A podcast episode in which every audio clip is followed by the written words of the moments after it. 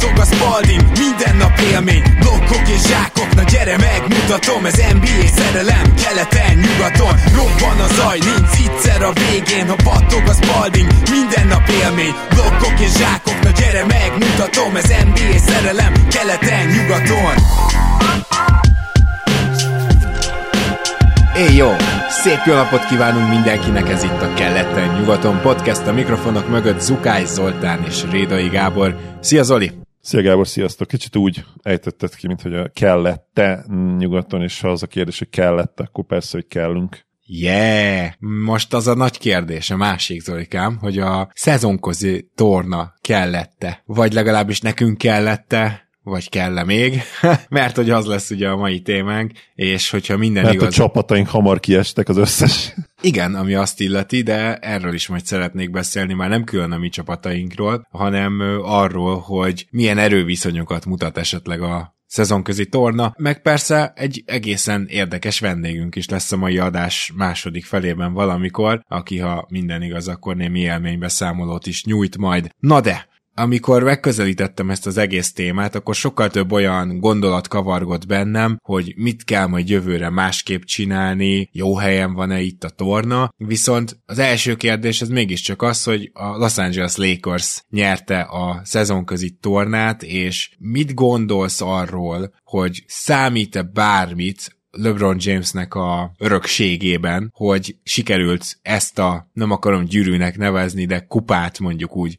elhódítania még itt a karrierje végén. Szerintem mindenképp számít, tehát az elsőt megnyerni, az első kiírást, az biztos, hogy része lesz az örökségének, és ha az a kérdésed, hogy valaki emiatt majd esetleg MG elé helyezi, aki most mondjuk második helyen tartja még őt idézőjelesen, akkor arra a válasz nyilván az, hogy nem, de ugye ez a kettő nem feltétlenül kell, hogy kéz a kézben járjon. Számíthat is ez a kupa, ugyanakkor meg nem fogja feltétlenül most már őt ezt feljebb tolni nyilván, tehát ahhoz, ahhoz újabb nagy, idézőjelesen nagy bajnoki cím kellene még egy legalább, de ettől függetlenül számít, és egyébként már erről beszélünk, de a számok is azt mutatják, hogy a csapatok is relatíve komolyan vették, illetve a nézőknek is tetszett ez a dolog. Igen, hát talán a legelejéről kezdeném, mert az első, amiről nagyon sokan beszéltek, azok a különleges festések. Nem tudom, hogy ehhez van-e bármi hozzáfűzni valód. Zavart, nem zavart, jó volt, hangulatos volt. Egyáltalán ez, hogy egy kicsit megváltoztatták a körítést, meccsest, és olyan alapszakasz meccset látunk, amilyen, hát hogy is mondjam, optikailag, amilyet még nem, az számított-e neked ilyen felhasználóként úgymond? Maguk a festések szerintem tényleg ez a hát nagyon nagy volt a szórás, hogy finoman fogalmazzunk, ugye ez a hit or miss, ugye ahogy kint mondják, nekem volt, ami nagyon-nagyon tetszett, és hát volt, ami, ami kifejezetten nem. Itt nyilván nem fogunk végigmenni a 30 festésen, de talán a legjobbakat azért meg lehetne említeni. Szerintem a T-Wolf C nagyon szépre sikeredett, a, a jazznek ez a, ez a lilája nekem szintén nagyon tetszett, a Lakers C rohadt jól nézett ki, ugye a, az arany lila megint csak ugye a csík volt a lila, és egyébként ugye az egész pálya aranyozott. Nekem az nagyon-nagyon bejött, az okc is tök jó volt, a Cavaliers és akkor voltak azok, amik hát nagyon nem sikerültek jól. Brooklyn Nets szerintem nagyon gagyi volt, a, a Knicks se tetszett nekem személy szerint és talán a legérthetetlenebb, vagy legalábbis számomra az a Hawks, ugye a kékkel, nem, nem értem, hogy miért kék a Hawksnak a színe, őszintén, mert én úgy tudtam, hogy ők nem, lehet, hogy kék és piros egyébként a színük, mint a vasasé, de hát a pirosról emlékezünk rájuk, meg a pirossal azonosítjuk őket.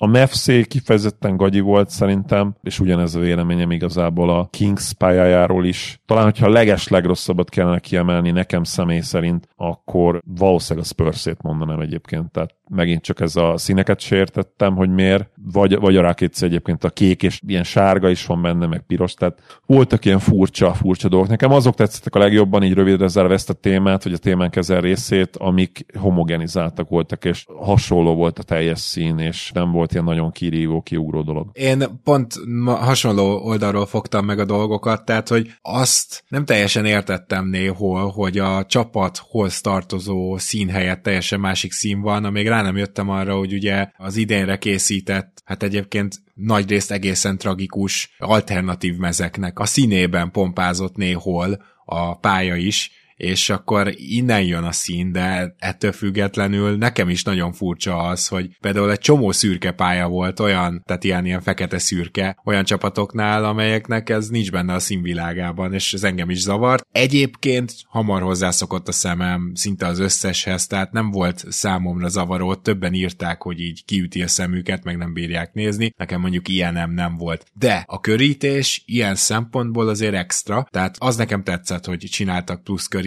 és szemlátomást a közönségnek is, tehát hogy ami egy ilyen általános tapasztalat volt szerintem, hogy a közönség, ma nem is playoff hangulatban, de és ez szerintem a csapatokra is nagyjából igaz lesz, amit most mondok, ugye, hogy nem teljesen playoff hangulatban, de közel playoff hangulatban drukkolt ezeken a meccseken. Na de volt ennek az in-season tournamentnek ugye egy kvázi így mondhatnánk csoportköre, és utána egy egyenes kieséses szakasz. Azon gondolkoztam sokat, ugye ugyanúgy nézegettem a csoportkörbeli meccseket, mint a alapszakasz meccseket, hiszen az alapszakaszban vannak beépítve, és hogy a csapatok a csoportkörben szerinted mennyire kezelték kiemelten ezeket a mérkőzéseket, mert van egy ilyen teóriám, hogy most itt az első másfél-két hónapban vagyunk, minden csapat gyakorlatilag az összes meccset még komolyan veszi. Tehát ez szerintem úgymond egy alapjárat, és rögtön be is dobom azt az ötletet, amit azt hiszem JJ Redick dobott be, amikor Zeklóval közösen podcastelt, mégpedig azt, hogy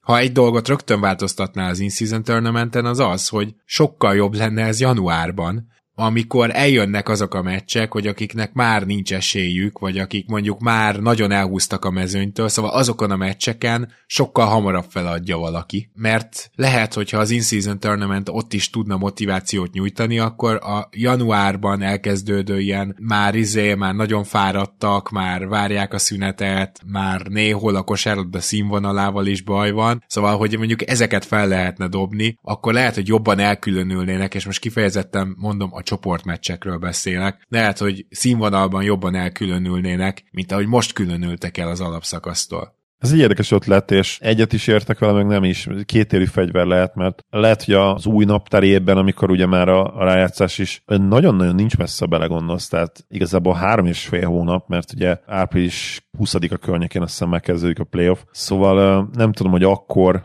betennie ilyen meccseket. Az biztos, hogy az még az utolsó időpont, amikor ez még működhetne kicsit eltolva. Tehát februárban nyilvánvalóan már az egyéb dolgok miatt ugye All-Star szünet, a deadline nem működhet ez. Lehet, hogy úgy előre lehetne hozni, igen, hogy mondjuk esetleg a karácsonyi meccs lehetne a döntő, vagy a karácsony előtti napokban a döntő, és akkor még utána pihennek két napot a csapatok, és akkor jönnek a karácsonyi meccsek, mert nyilván a karácsonyi meccsek bevétele is fontos. Szóval lehet ezzel még kicsit játszani, azt nem tudom, hogy januárra el lehet tolni, mert azért ez ugye egy teljes hónap, az szerintem már lehet, hogy negatív hatással lenne a csapatokra a rájátszást, a tényleges rájátszást illetően. Egyébként az, hogy ez nézők szempontjából mennyire volt sikeres, azon nem, az nem igazán lehet vita téma. A local viewership, tehát a, a helyi nézőközönség. A novemberi meccseket illetően 20%-kal növekedett, az országos adón közvetített meccsek nézettsége 26%-kal nőtt, a League Pass bármennyire is elkézzük, és tényleg egy borzasztó szolgáltatás általában 25%-kal növekedett ugye ebben a hónapban, és az átlagos néző szám is a mérkőzéseken gyakorlatilag a legmagasabb volt 18.206-tal. Ráadásul ami a social media engagementeket illeti, tehát a,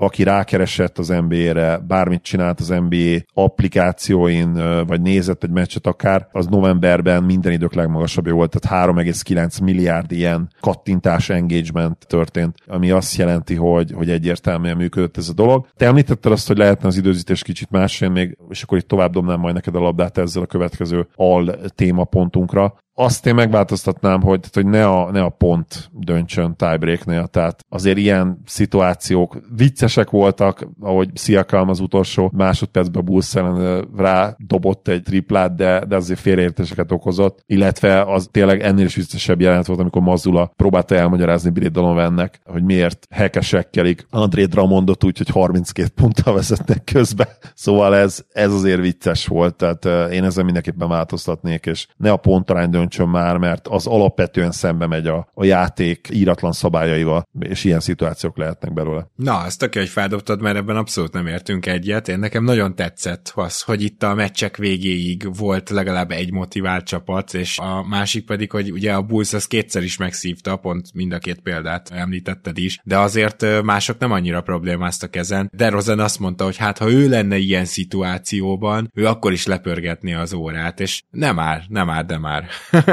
szóval, hogy így én nekem kifejezetten tetszett az, hogy volt egy picit, hogy is mondjam, csak más tétje is egy akár eldőlt meccsnek és legalább az egyik fél tudott még drukkolni valamiért, hogy meglegyen a pontkülönbség, szóval összességében én nem így gondolok erre, és hogy szembe megy a játék szellemiségével, hát nem. Tehát most, hogyha Európában például vannak ilyen szituációk, és nem érzem azt, hogy szembe menne a játék szellemiségével. Fociban se éreztem sose, hogyha mondjuk a gólarány is számított egy csoportkör utolsó meccsén, akkor ne adott volna plusz tétet annak a meccsnek, úgyhogy ebben speciál nem értünk egyet. Az viszont egy érdekesebb kérdés, vagy vagy ha ide tartozó kérdés, inkább azt mondom, mert ez egy nagyon érdekes kérdés volt, hogy mondjuk az, hogy három mérkőzést játszol egy csoporton belül, és úgy a pontarány eldönti, az igazságos-e? Mert szerintem ezzel én magamnak sokkal jobban tudnék érvelni, amellett, hogy ne a pontarány döntsön, ugyanis hát túl kicsi a minta. Tehát az sem egy lehetetlen dolog, bár azt már nagyon nehéz lenne valószínűleg megszervezni a szezon közben, hogy mindenki kettőt játszon egymással. Viszont azt meg lehetne szervezni, hogy picit nagyobbak legyenek a csoportok. Bár itt is ugye JJ Redikék beszélgetésére hagyatkozok, míg azt mondták, hogy ezt legkönnyebben akkor lehet, ha majd 32-re bővül az NBA, és akkor ugye négy darab 8-as csoport. És valóban, tehát hogy ez az, amivel mondjuk teljesen egyetértek. Ha lesz négy darab 8-as csoport, és hét meccsből derül ki az, hogy ki a továbbjutó, az egyszerűen sokkal-sokkal igazságosabb lenne, mint ez a mostani verzió. Hát igen, itt visszacsatoltunk arra is, hogy mennyire akarták a csapatok ezt. Én azt vettem észre, hogy, hogy a, amikor már a további jutást eldöntő meccsek voltak, akkor nagyon-nagyon kapartak a csapatok, de az első egy-két in-season meccsen még nem feltétlenül volt olyan az iram. Ez mondjuk e, a javaslatod ezen nem változtatna, de valószínűleg igen igazságosabb lenne egy a végeredmény, mert ugye most, ha elbuktad az első két meccsedet akárhogy, akkor gyakorlatilag vége is volt ennek a történetnek. Igen, illetve ugye nehéz ezt a statisztikai anomáliát így a döntővel értelmezni, és szerintem a csapatoknak is, tehát, hogy itt igazából most két díj van, a pénzdíj, és a másik pedig, hogy aki megnyerte ezt a plusz meccset, a döntőt, a Lakers esetünkben, az innentől majd minden tiebreaket nyerni fog, tehát hogyha ugyanannyi győzelem állnak, mint egy másik csapat, akkor tehát ennyi előnyük van. Én szerintem még ennél egy picit több előny kellene, még azon is gondolkozom, hogy akár annak is, aki a nyolcba jut, legyen valamilyen előnye, vagy legalább aki a négybe jut, és ne csak a győztesnek. Ezt különösen azért mondom, mert az teljesen nyilvánvaló, hogy mondjuk ha kétszer kikaptál, és már nem juthatsz tovább a csoportból, akkor a harmadik meccsen aztól még nem kell hátradőlnöd, mert az is egy alapszakasz meccs. Beszámít az alapszakaszba, és hogyha nem állsz jól, akkor szeretné javítani. És ilyen szempontból persze jó, hogy az első másfél hónapban megy le az in-season tournament, mert ilyenkor még minden csapat komolyan veszi. De közben meg egy döntő az ugye például egy plusz mérkőzés, és ez is nagyon érdekes gondolat volt Nate Duncanéktől amúgy, hogy mondjuk tegyük fel, hogy az egyenes kieséses szakaszt azt mindenki már nagyon komolyan veszi. Én, én nagyjából azt gondolom, hogy ez így is volt, és ott szintet léptek a csapatok. Talán még nem teljesen egy playoff meccs szintjét, de megközelítve azt.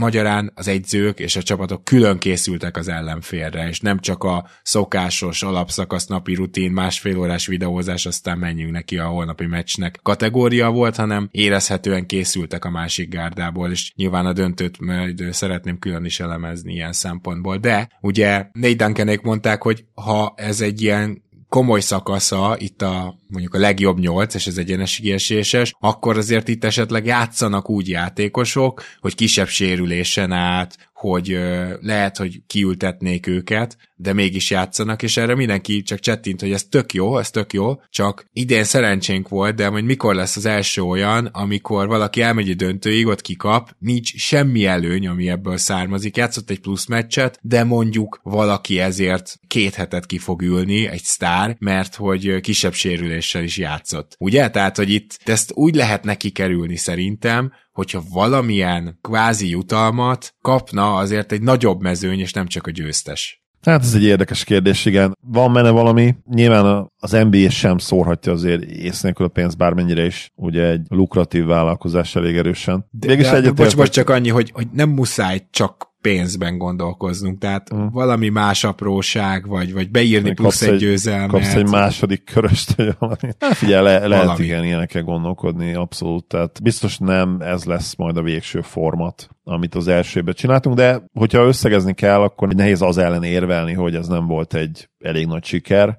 lehet egy kicsit még árnyalni, hogy mekkora siker, meg mennyire veszik komolyan, ez nyilván egyéni vélemény, döntés kérdése is valamilyen szinten, de szerintem annyira legalábbis lett jelentőség ennek már így az első évben, hogy így lesöpörni a, a vállunkról, és hát ez nem érdekes senkit, és nyert a Lakers, de igazából nem érdekes senkit, az, az erős, mert ez így nem igaz. Tehát, tehát azért összességében ez egy siker, és ez egy szép siker a Lakersnek, nyilván messze nem ér annyit, mint a normál bajnoki címük, mondjuk 2020-ból, de ettől függetlenül azért ez egy komoly fegyvertény. Teljesen egyetértek ezzel. A másik, amit szerintem érdemes átbeszélni, az az, hogy az erőviszonyokat ennyire mutatja meg ez az egyenes kieséses szakasz. Most nem akarom elő elpufogtatni azt a közhelyet, hogy természetesen egy meccs nem fogja megmutatni a kvázi de facto erőviszonyt, de hogy milyen következtetéseket vontál te le, és szerintem azért itt valószínűleg nem a csoportkörökről beszélünk. Tehát, hogy legalábbis én onnan indulok ki, hogy a csoportkörök azok inkább alapszakasz meccsek voltak, alakultak, ahogy alakultak, és aztán kialakul egy legjobb nyolc, amiből nagy következtetést nem hiszem, hogy le kéne vonni, hogy ki a legjobb nyolc, de hogy azon belül mi történik az egyenes kiesési szakaszban, és ahol látványosan készültek a csapatok egymásra,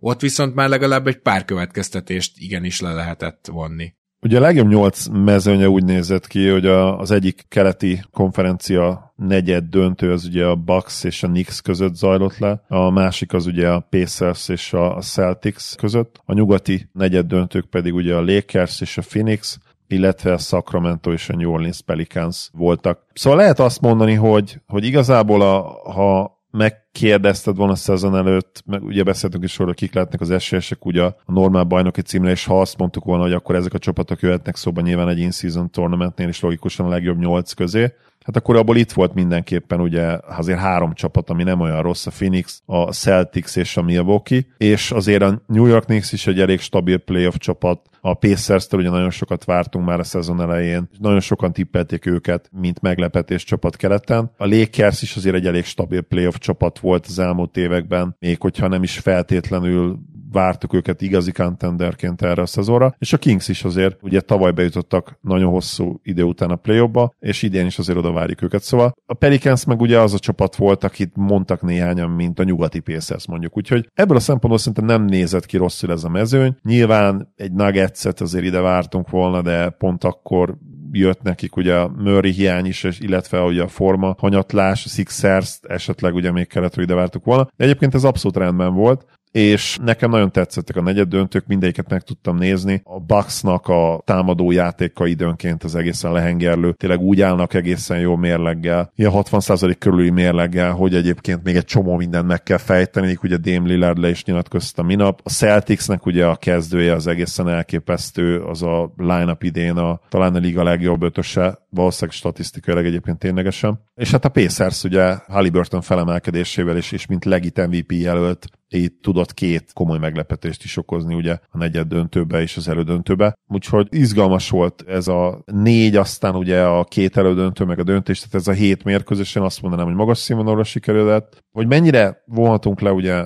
a majdani rájátszásra következtetéseket, azt nem tudom, de azt talán azért el lehet mondani, hogy, hogy ezen csapatok nagy része, 80%-a valószínűleg ott lesz a play ténylegesen. Akkor mondok én pár következtetést, mert én nekem voltak abszolút ilyen playoffra is vonatkoztatható dolgok. Ugye az egyik az az, hogy nagyon érdekes volt, hogy a Run and Gun Pacers az hogyan tud egy ilyen környezetben megfelelni, és hát láthattuk, hogy azért nem 140 pontokat dobtak, de azért sok pontos mérkőzéseken jutottak tovább és aztán ugye a Lakers fogta meg őket legjobban. De mielőtt arra rátérünk, azért azt érdemes megnézni, hogy ugye ahhoz, hogy ők megverjék a Bostont és a Bucks-t, ahhoz két meglehetősen jó offenszt, ugye különösen a Bucksnál, tehát két meglehetősen jó támadó csapatot, hát nem hagyhatták őket, maradjunk annyiban, tehát nem azt akarom mondani, hogy teljesen megfogták őket, de látszott, hogy a Pacers azért képes védekezni, és nem szenved mondjuk attól, mint a korábbi ilyen run and gun csapatok az elmúlt évekből, a Clifford előtti Charlotte, vagy a Westbrookos Washington, akik, hogyha be is jutottak a rájátszásba, azon nyomban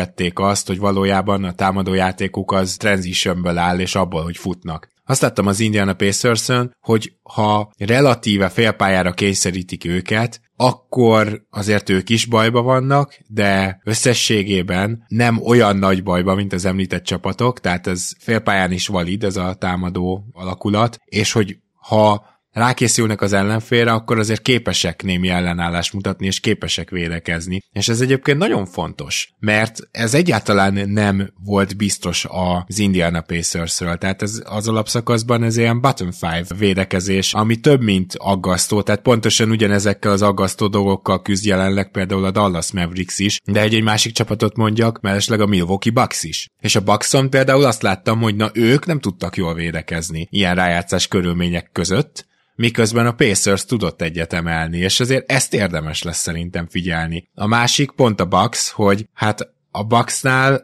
nagyon úgy néz ki, hogy valami változtatásra azért szükség van, mert ez egy jó teszt volt arra, hogy ezzel a periméter kerettel, vagy a keret periméter részével össze lehet rakni egy jó védekezést, és abszolút nem lehetett. És persze egy nagyon erős támadó csapat ellen játszottak, de ez nagyon kevés volt. És most lehet azt mondani, hogy egy meccsből miért indulok ki? Hát azért indulok ki egy meccsből, mert a védekezést, hogyha rákészülnek a csapatok, akkor azért nagyjából egy meccsből is legalább képet kapunk róla. Tehát az, hogy mondjuk esetleg a támadójátéka egy csapatnak nem annyira jó, mert nem esnek be a triplák, igen, ott lehet legyinteni, hogy egy meccs volt. De azért itt más a helyzet. Úgyhogy igen, tehát ebből azért szerintem érdemes egy-két dolgot levonni. Vagy például abból, hogy a Bostonnak a támadójátéka a az utolsó öt percben, ugye ami a playoffban állandó probléma volt, hát most se nézett ki túl jól. És ugye maguk a Boston drukkerek is egyből olvastam fórumokon, hogy egyből előjött most már ez a idegrángás gyakorlatilag bennük, hogy oké, okay, oké, okay, itt volt az első tétmeccs, és már megint ugyanúgy nézünk ki. Erre még nem mondanék semmit, erre csak annyit, hogy érdemes figyelni. Nyugatról pedig egy-két megfigyelés, az pedig az volt számomra, hogy a Lakers rohadt jól fel tudta építeni a védekezését, nagyon jól védték a gyűrűt, mint ahogy a tavalyi rájátszásban is, tehát teljesen rájátszás üzemmódba tudtak kapcsolni, és ezzel tulajdonképpen senki nem tudott mit kezdeni, de nyilvánvalóan a leges legszánalmasabb próbálkozás az a New Orleans pelicans volt, szóval azt mondanám, hogy a Pelicans totálisan szembeütközött a saját problémáival ezen az egy meccsen is, és ezek a problémák pedig azok, hogy egyszerűen nincsen elég shooting, nem jó a spacingjük, és hogy úgy mondjam, nem lehet minden csapatot megverni azzal, hogy Zion megy a gyűrű felé, meg Valanciunas posztapol, meg egy-két hatékonyabb dolguk van, amit elő tudnak húzni. Na ezekre nyugodtan reagálj, Zoli.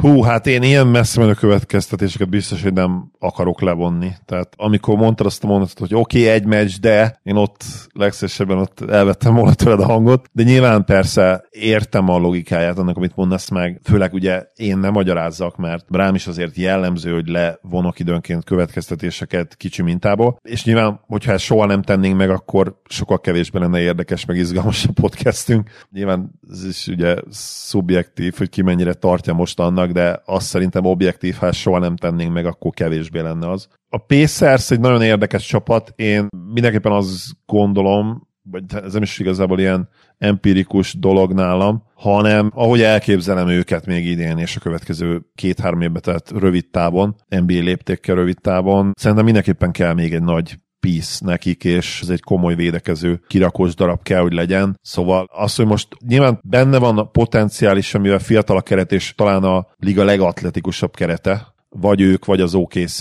mondjuk nem a Pistons, Pistons a legatletikusabb keret, és utána jön valószínűleg ez a kettő, de én még nem látom azt a magot, amelyeknek van olyan kollektív kosárikúja, és főleg a védő oldalra gondolok, amelyik, amelyik nyerhet majd mondjuk két év múlva. De mindegy, ez egy, ez egy másik dolog. Én, De reagálhatok erre röviden? Hogy én meg pont, pont, hogy azt láttam, hogy amikor a Lakers teljesen megállította a futásokat, ugye egész pályán felvették halliburton és egyszerűen csak megnehezítették azt, hogy áthozza a labdát, és még ezt az early offense lehetőséget is elvették a Pacers-től, akkor nagyon kellett volna egy második ball handler, és én meg pont innen fognám meg, hogy amit láttam, hogy védekezésben sokkal biztatóbb volt, mint a többi alapszakasz meccsen, támadásban ugyanakkor, amikor belassították őket, akkor a szokásos run and gun csapatok a playoffban jelenség náluk is megjelent, csak ehhez a Lakers védekezése kellett, ami messze a legjobb volt, amit kaptak, ami szembe jött, és gyakorlatilag azért nem tudtak kellő mennyiségű, vagy magukhoz szokásoshoz képest kellő mennyiségű pontot szerezni, mert minden egyes támadásuk nem tudom én, 10 másodperccel később indult el.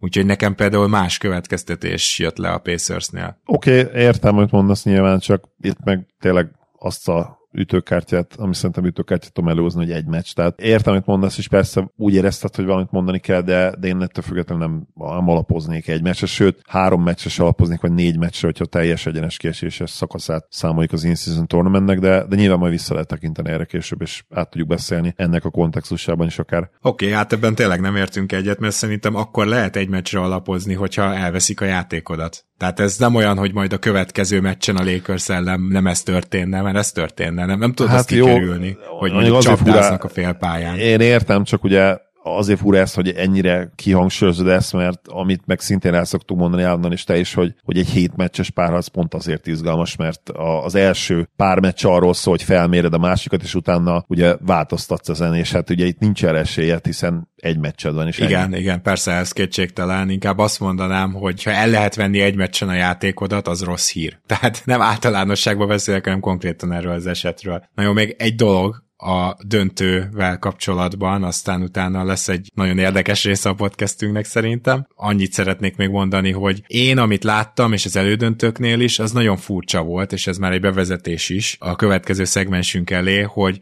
Ugye az tök jó, hogy Las Vegasba elutaztak a játékosok, jó kis hétvége, de hát nyilván Las Vegasban a Lakersnek drukkoltak. Leginkább ez volt a, a benyomásom. De hogy hát nem annyira van meg az, hogy valaki hazai pályán van, ami tiszta sor, és érthető, hogy miért, csak ez a kvázi hangulatra, és most nem úgy értem, hogy az egész torna hangulatára, biztos az szuper volt, de arra a hangulatra, hogy egy-egy kosár után tényleg az egész csarnok megőrüljön, az viszont ugye hiányzott. És ez egy nagyon érdekes kérdés lesz, amit most szeretnénk a vendégünkkel megbeszélni, ugyanis itt van velünk hűséges hallgatónk, aki nagyon régóta követi már a podcastet és támogat is minket, Vécsei Gábor, és most szeretném akkor őt behívni az adásba. Gábor, szervusz, köszi szépen, hogy eljöttél, jöttél, már csak azért is, mert nem olyan régen jöttél haza Las Vegasból. Sok szeretettel köszöntöm a kedves néző hallgatókat. A Spotify szerint csak egy napi rendszerességgel megjelenő műsort hallgattam nálatok többet idén, úgyhogy nagyon nagy megtiszteltetés, hogy itt lehetek. Szia Gábor, én is üdvözöllek, nagyon izgatottan vártam ezt, hogy, hogy tudjunk veled végre beszélni. Más szempontok alapján is, hogy más ilyen háttér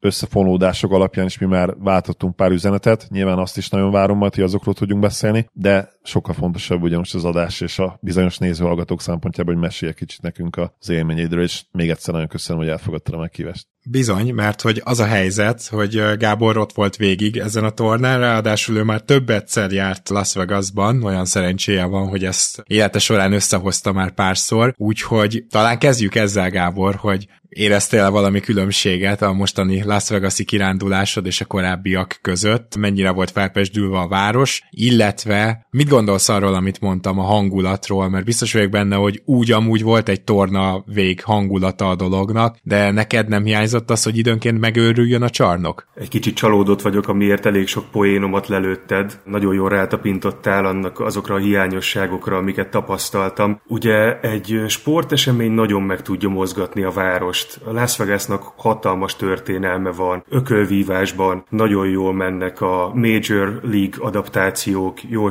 sikerülnek. Én azt tapasztaltam korábban, hogy egy Canelo Alvarez meccsen például hangos szurkolókkal van tele az egész város, minden szálloda, sok helyen zenészekkel töltik meg a szállodát, az utcát. Most ezzel szemben ez az in-season tournament, ez valóban okozott csalódást, Az volt a tapasztalatom, hogy a vasárnapi Raiders meccs például sokkal több szurkolót érintett meg, és ami teljesen szürreális volt, hogy az NFR, a National Finals Rodeo volt a, azt hiszem, hogy az első számú esemény, amire a vendégek érkeztek, úgyhogy valóban ennek az eseménynek még ki kell fornia magát, illetve el kellene gondolkozni egy-két dolgon Adam Silvernek. Úgy ítéltem meg ugyanis, hogy nagy szerencséje volt, hogy a, a Lakers került be a tornának a döntőjébe. Tehát akkor gyakorlatilag mondhatjuk, hogy igaz az, hogy a Lakersnek legalább egy kicsit szurkoltak. Ez teljes mértékben igaz. Olyannyira, hogy egy picit féltem is, hogyha egy nagyobb erőket felvonultató Pelicans áll ki az elődöntőre, akkor a, a játékvezetők segíteni is fogják a lakers -t. Most szerencsére ez nem történt meg. Én ugye, hál' Istennek nem csak Las Vegasban vagyok otthonos, hanem több mint 10 NBA arénában jártam már, és van összehasonlítási alapom, hogy hol mi történik. Tehát tapasztaltam azt, hogy milyen, amikor egy bostoni csarnok felrobban, amikor a Gardenben megszólal a harsona, és való igaz, hogy Vegas az kicsit senki földje volt, és keleti elődöntőknél éreztem is, hogy ebből akár egy komoly bászt is lehet az NBA-nek, hiányzott a hazai pálya. Hát konkrétan nekem olyan érzésem volt, és kifejezetten az egyik keleti elődöntőnél, mint amikor a bubble néztem, tudod. Tehát, hogy olyan furcsa volt, hogy született egy nagy kosár, egy nehéz kosár, és utána ilyen csönd, ilyen lájtos taps, tehát pont annyi, mint amennyit megpróbáltak ott bejátszani hangszórokon keresztül, tehát konkrétan ilyen érzésem volt. Hát igen, tehát akkor ez úgy látszik, hogy valóban egy ilyen tapasztalat. Nyilván ebből annyit le lehet vonni, hogy nem muszáj Las Vegasban rendezni a következő négyes döntőt, tehát azért ez nem kötelező természetesen természetesen, viszont mesélj még kérlek arról is, hogy milyen egyéb tapasztalataid voltak, mert hogyha jól tudom, akkor viszont hírességek, rengeteg volt, és jelenlegi, vagy jelenlegi azt nem hiszem, hogy túl sok, de volt NBA sztár is megjelent, tehát hogy legalább egy ilyen jellegű emeltsége mindenképpen volt a rendezvénynek. Kettő dolog volt, ami megmentette ezt a langyos hangulatot. Az egyik a nagyon magas színvonalú mérkőzés, ami nagyon fordulatos is volt, most a keleti döntőről beszélek, a másik pedig, hogy valóban tele volt NBA legendákkal, a lelátó Reggie Miller, Shaqet, Gary Payton közvetlen közelről láthattam. Nagyon jó volt látni ezeket az NBA legendákat. Az a folytonossága, hogy az NBA kezeli őket, az lenyűgöz. Igen, ez a branding része annak, ahogyan valóban, a, amikor a legjobb 75 listát is összerakták, ahogyan a, a Hall of Fame-et, ugye a Naismith dolgot kezelik, az is szerintem mindenképpen megsüvegelendő, és azt hiszem, hogy az NBA-re igaz, hogy, hogy mindenben rengeteg energiát és pénzt tesznek bele egyedül a League Pass, az, amiben nem, és tényleg ez, ezért is rögök mindig, hogy egy ilyen multimilliárd, sok milliárd dolláros óramű pontossággal, ilyen svájci óra tökéletességével működő rohadt nagy giga, mega multi cég, és akkor van egy ilyen része, amit itt teljesen elengednek, és tényleg olyan, mint hogyha nem tudom, valaki három hónap tapasztalattal rakna össze minden évben ezt az applikációt. Na mindegy, Gáborhoz lenne a kérdésem, hogy nem tudom, mennyire beszéltünk arról, ugye, hogy neked azért van egy olyan háttered is, ami valószínűleg lehetővé teszi számodra, hogy kiszúrja olyan részleteket ezekből a dolgokból, amik más számára nem feltétlenül lennének egyértelműek. Szerinted ezt a részét az NBA hogyan kezeli, és itt most elsősorban nemzetközi cégekre gondolok. Különösen annak fényében, Gábor, is erre vagyok kíváncsi, hogy ugye most a, a liga leg, érveltünk amellett, hogy a liga legjobb öt játékos a nemzetközi, és még inkább ebbe az irányba fogunk elmenni. Erre, erre leszek itt kíváncsi a véleményedre, hogy itt mekkora fejlődést látsz még ebben, illetve az NBA jelen pillanatban milyen energiákat tesz ebbe bele szerinted, hogy ne feltétlenül azt akarja, hogy, hogy a következő amerikai sztárokat brandingelje, hanem hogy magáévá teszi, elfogadja azt, hogy a játék abba az irányba mente, hogy a legjobb játékosok most éppen nemzetköziek. Tetszik -e ez a ligának, illetve mit látsz itt esetleg, mi lehet itt a jövőben? Én úgy érzem, hogy ez a jelenség, ez most csúcsra van járatva. Nem tudom elképzelni, hogy több külföldi sztár jelenik meg. Én azt se gondolom, hogy hiányoznak nagyon az amerikai sztárok. Szerencsére ott voltam például Denverben a hatodik meccsen, tele volt szerbekkel a lelátó. Az az igazság, hogy amióta ilyen globális a liga, és azért is ez a kedvenc ligám, ez nem csak Amerikának szól már. Tehát akkor gyakorlatilag annyit elmondhatunk, hogy ezt felismerte az NBA, és hogy nem csak Amerikának szól. Persze azért, ugye van egy másik réteg is, az amerikai újságírás, akik részéről valamennyire természetes az, hogy ők viszont Halliburton, James, Tatumot, Morentet fogják egyszerűen előtérbe tolni, meg Curryt, Bookert, azokat az amerikai sztárokat, akik lehetnek az átlag amerikai olvasó, meg akár egy kissé belterjesebb rednek olvasónak is a, a kedvére. Tehát, hogy ez viszont nyilván kikerülhetetlen, és ezzel nincsen semmi gond, és azzal sem, hogy az amerikai sportújságírás határozza meg egyelőre az NBA-nek a szakmai értékelését, és itt is azért látjuk, hogy vannak például Ausztrál podcastek, tehát hogy azért itt tulajdonképpen ez is kezd már globalizálódni, de ez sokkal később fog ténylegesen révbe érni. És ezzel nekem igazából nincs is gondom. Ami érdekes, hogy Joel Embiidet vajon kezelik-e majd máshogy most, hogy az amerikai válogatott mellett kötelezte el magát. Szóval ez azért baromi érdekes, mert Embiid nagyon régóta él az Egyesült Államokban, ugye? Tehát, hogy egyáltalán nem úgy van, mint mondjuk Doncsics, aki hát világ életében, amíg felnőtt, Európában élt, még ha nem is a saját hazájában, mert ugye kiment a Real Madridba, de ő tényleg európai bajnokságból is jött át, Embiid pedig már az amerikai rendszerből került ki. Szóval ez engem nagyon érdekel, bár erre csak évek múltán tudunk majd választ adni. Van-e még esetleg bármilyen megfigyelésed, vagy extra infód, amit felszettél, akkor kérlek, hogy ne tarts magadban. Egy-két érdekességgel tudok szolgálni, ami inkább az én szakmámba vág. Például a jegyárakon már lehetett látni, hogy itt igazából a nyugati elődöntő lesz a nagyobb attrakció. Ugyanarra a székre ötszörös áron sikerült jegyet szereznem, mint a keleti döntőre. Az kemény. Hú, pedig gondolom a keleti döntő sem egy, nem tudom én, 100 dolláros jegy volt, hanem azért itt, itt már magasan vannak a jegyárak. Ez való igaz, viszont én azt tapasztaltam, hogy sokkal nehezebb egy playoff meccsre bejutni jó székre, mint itt Las Vegasban. Ja, tehát Ez akkor így... azért nincsenek a csillagokban még a jegyárak. Minden szerintem valami viszonylatában létezik, és itt a playoff jegyárakkal tudom összehasonlítani, hogy a playoff jegyárak jóval magasabb árkategóriát képeznek. Oké, okay. és ha jól tudom, akkor van itt még valami nagyon extra dolog is, ami történt veled, és beszélgettél egy NBA legendával is, így kérlek azt ne hagyd ki. A szerencsének köszönhettem, hogy a legnagyobb élményem ezen az utazáson az nem a három mérkőzéshez köthető. A Caesars Palace-ben sétáltam, és emlékeztem, hogy volt egy olyan hely, ahova korábbi legendás sportolók járnak autogramot osztogatni. Megnéztem, hogy vajon az In-Season Tournament alatt ki ez lehetne szerencsém, és Julius Irvinget láttam bent. Annyi rutinom pedig volt már, hogy sikerült a szervezőkkel megbeszélnem, hogy mivel egy 18 órás út van mögöttem, és nagyon messziről érkeztem, mi lenne, hogyha nem csak egy autogramot kaphatnék, hanem néhány kérdést is feltehetnék neki. És szerencsére elég meggyőző tudtam lenni, és ezért sikerült 10 percet beszélgetnem a legendával. Ó, ez mindenképpen egy jó módszer, amikor emlékszem, épp hogy leszálltunk szinte a gépről Torontóban, akkor oda mentünk, mert egyből meccs volt, és nem tudtunk már jegyet venni, mert hogy vettünk egy ilyen applikáción keresztül, de az applikáció utána visszadobta nekünk, hogy az egy már még sincs ott, és akkor ilyen nagyon kellemetlen szituba voltunk, de akkor odajött egy ilyen hölgy, aki ott kezelte gyakorlatilag a jegyeket, ugye egy teljes távban erre, és akkor ott elmondtuk nekik, hogy igen, most jövünk Magyarországról, gyakorlatilag a reptérről jöttünk ide, és amikor ezt elmondtuk, akkor utána ő szerzett nekünk jegyet, mégpedig egy illegális dílertől, tehát hogy mondta, hogy csukjuk be a szemünket, szerzett nekünk jegyet, és utána hoztak nekünk ajándékcsomagot, volt, meg többször mutattak minket a kamerán, tehát hogy az nagyon kemény, hogy mennyire figyelnek erre úgy általában az NBA környezetében. Na mindegy, ez csak egy mini anekdóta, azt hiszem egyszer már el is meséltem itt a műsorban. Megkérdezhetem, hogy volt-e valami érdekes, ami elhangzott a Dr. j való beszélgetésnél, vagy esetleg ez örök titok marad, és csak a gyerekeidnek fogod elmesélni.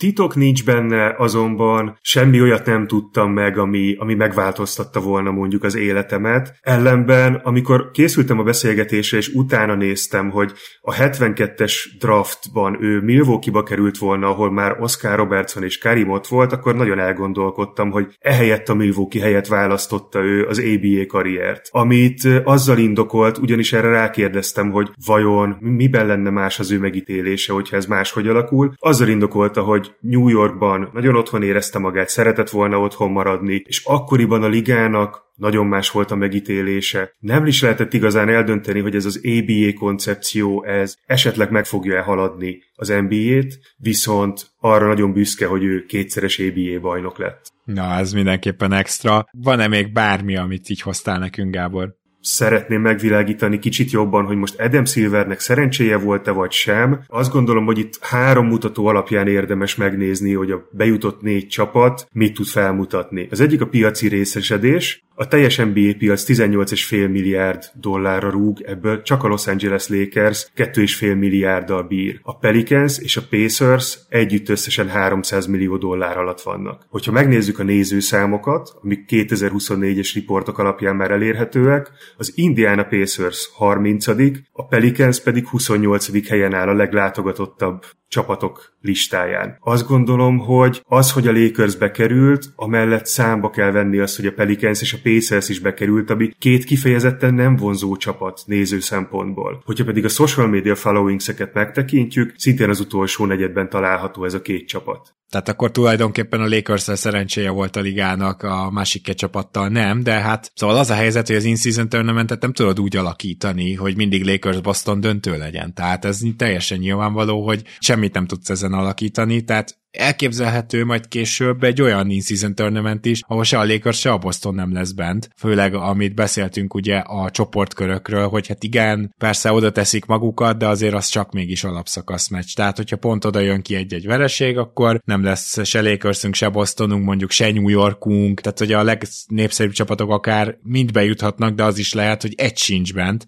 Úgyhogy ez tényleg érdekes lesz mondjuk hosszú távon megnézni, hogy na akkor mi van. Ugye? És ez a hatalmas veszély ennek a koncepciónak. Az ötlet ugye Európában működik, szerintem a formátum, mint Final Four nagyon jó. Az a nagy különbség viszont, hogy például egy kézilabda Final Fouron Kölnben 600-800 kilométerről utaznak a szurkolók, egy ilyen Las vegas eseményen pedig sokszor több mint 3000 kilométert kell, hogy utazzanak, ezt pedig sokszor nem teszik meg. Hát sőt, szerintem sokszor a szomszédból se, tehát mondjuk Arizonából vagy Kaliforniából, ami azért nincs messze annyira, onnan se utaznak, szóval igen, tehát ennek még nem igazán van kultúrája. Miközben érdekes, hogy a Raptors drukkerei, ugye az egyetlen kanadai csapaté, ők meg rendszeresen, fő, hát nyilván ők is főleg Detroitba, meg Milwaukee-ba, meg ami közelebb van, de azért érezhetően rendszeresen feltűnnek, és megpróbálnak alkotni egy vendégszektort, noha ilyen nincs. De azért megpróbálnak nagyjából egy helyre ülni, és hát nem azt mondom, hogy Kanadában ennek nagyobb kultúrája van, de az tény, hogy ők kanadainak érzik magukat, vagy legalábbis egy kívülálló csapatnak egy kicsit, és az, hogy mondjuk vendégségbe elmennek szurkolni, az rájuk a legjellemzőbb még így is. Szóval szerintem ez egy nagyon érdekes dinamika meg jelenség, amit érdemes figyelni. Aztán meglátjuk, hogy például a tizedik in-season tournament négyes döntőjére már utaznak-e majd a szurkolók. Hát én nagyon remélem, hogy így lesz, tehát azt hiszem, hogy ez például kulcskérdés, és ez például nagyon sokat dobna azon, hogy itt a in-season tournament hangulata, a szezonközi torna hangulata jobb legyen. Pécsei Gábor, nagyon-nagyon-nagyon szépen köszönjük, hogy beugrottál, és egy kis helyzetjelentést adtál, és hát reméljük, hogy majd legközelebb is tudunk hozzád fordulni, hogyha esetleg nem az in-season tournamenttel kapcsolatban, akkor lehet, hogy valamelyik playoff meccsről. Nagyon örülök, hogy itt lehettem, köszönöm szépen a meghívást.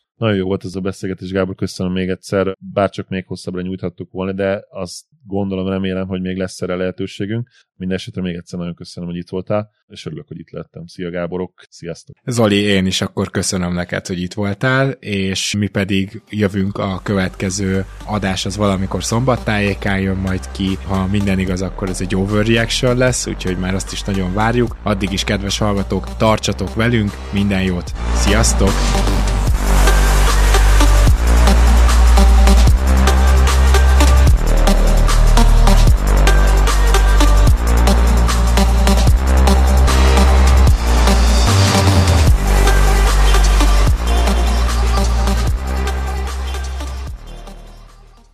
Ha más podcastekre is kíváncsi vagy, hallgassd meg a Béton műsor ajánlóját.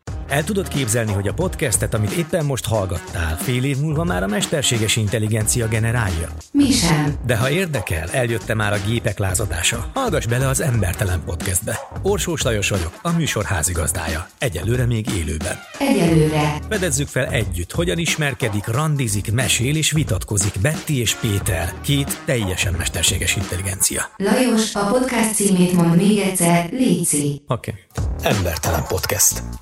Ez a műsor a Béton közösség tagja.